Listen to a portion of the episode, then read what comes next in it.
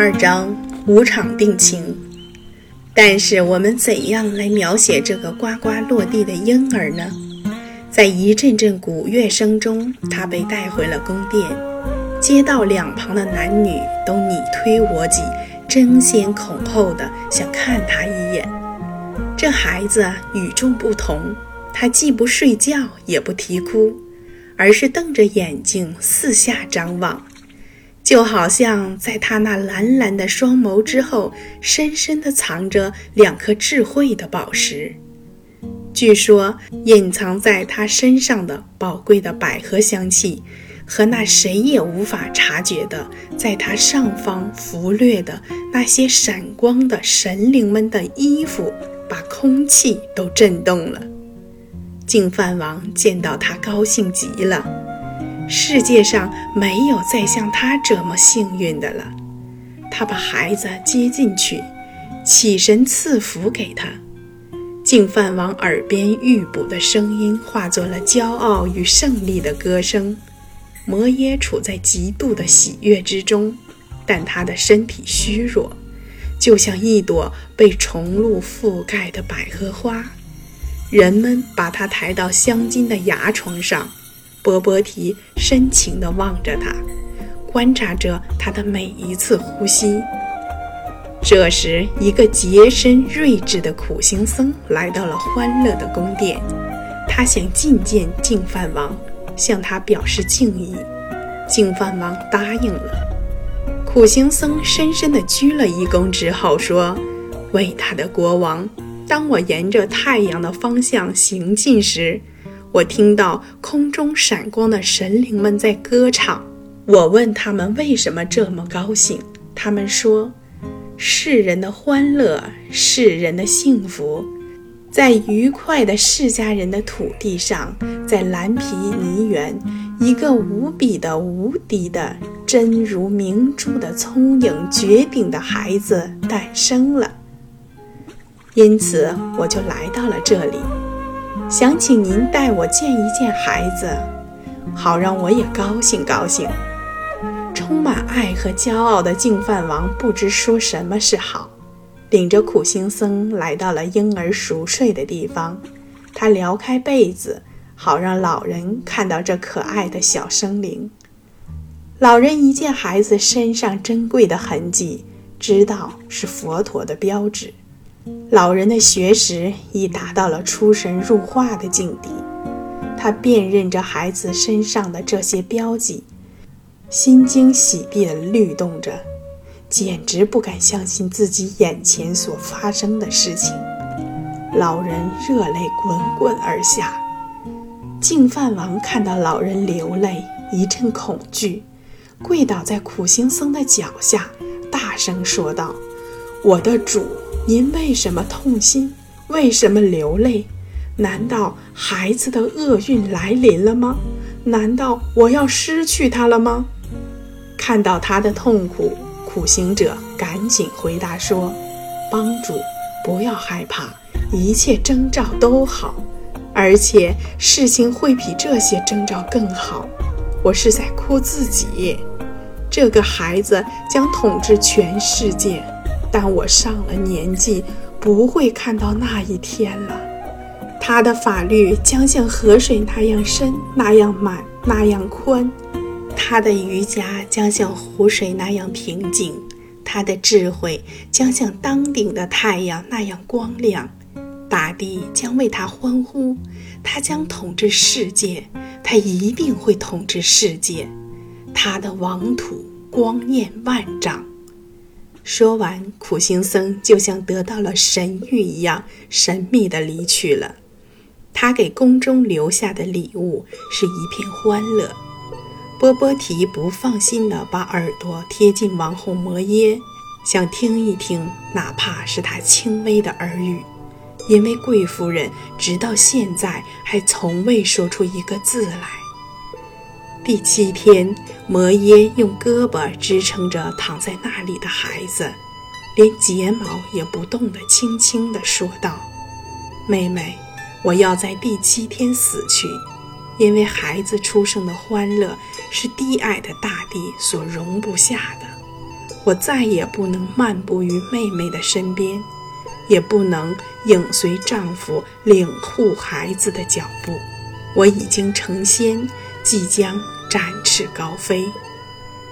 波波提静静地将面颊靠在姐姐的脸上，用一个手指按住痛苦颤抖的嘴唇。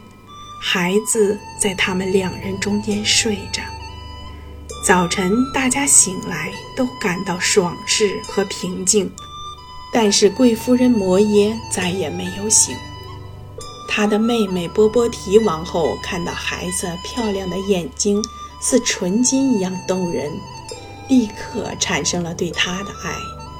她把孩子贴在自己浓香的胸口上，从此成了孩子的妈妈。孩子取名叫悉达多。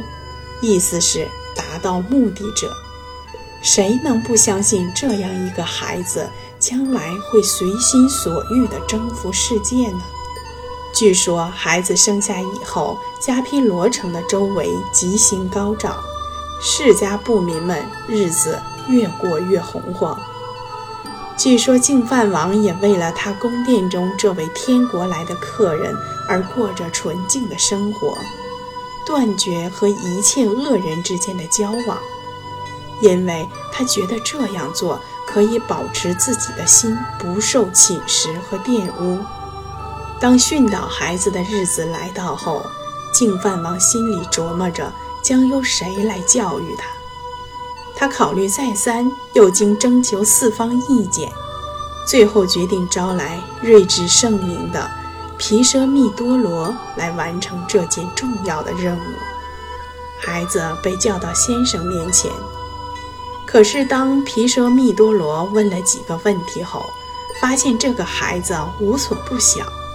据说孩子生下来就精通所有的书卷，熟忆口头传颂的每一件故事和道理。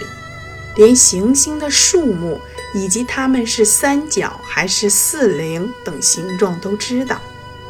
连行星的数目以及它们是三角还是四棱等形状都知道。先生没有可教的东西，孩子已经全清楚了。因此，皮舍密多罗一边聆听着孩子的言语，一边颤抖着。最后，最后。最后，当他发现这孩子的言谈涉及到深不可知、神秘奥妙的事物时，他屈尊地跪倒在孩子面前，然后怀着惊奇不已的心情离去了。然而，我们切莫以为净饭王手徒挪拿会眼见这些征兆而无动于衷，他在骄傲和喜悦的同时，也感到一种恐惧。他天天看着孩子在他面前玩耍，孩子长得无比俊秀，对父亲和养母更是彬彬有礼，而且对所有和他打交道的人也都是如此。他的脸上总是挂着笑容，伶俐的口齿毫不迟疑地回答着各种问题。他喜欢男孩子的运动和游戏，光阴似箭。孩子长成了英俊的小伙子。一天，净饭王招请了一位年逾花甲、睿智而通晓神谕的大臣到宫里。净饭王说：“我的儿子不同于其他的王公子弟，那些人自由自在，热衷于运动、打仗和女人。可我的儿子恰恰相反。”他不是享受这个年龄应有的嬉戏，而像是在受罪。当我看到他在月桂树下因冥思而失神的眼光时，就想起了先知阿士多讲过的话：登上智慧之船，他将拯救世界。如果这作为一个君王的智慧而赐予他的臣民的话，我将一如既往地加以欢迎，但是如果他将是流浪者们和森林中的隐士们传播的冷酷的智慧的话，那么我坚决不答应，因为登上那只船就等于丧失权利，丧失人们所心爱的和所向往的一切东西。你的看法如何？苍老的大臣面带愁容地答道：“伟大的国王，有谁能改变天意？倘若这位尊贵的悉达多是一位菩萨，命中注定要来世成佛，我们这样的人怎么能阻止这种伟大而震慑人心的天意呢？”话又说回来，事情也许不是这样。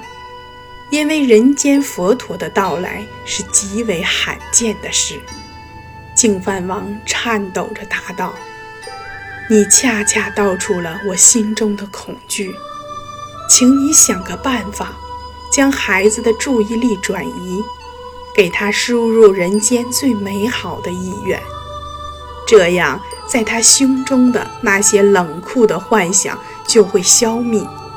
我的儿子。”就会充满愉快。老人感慨地微笑着说：“只有一个办法，只有妇人的美貌才最能诱人忘记一切。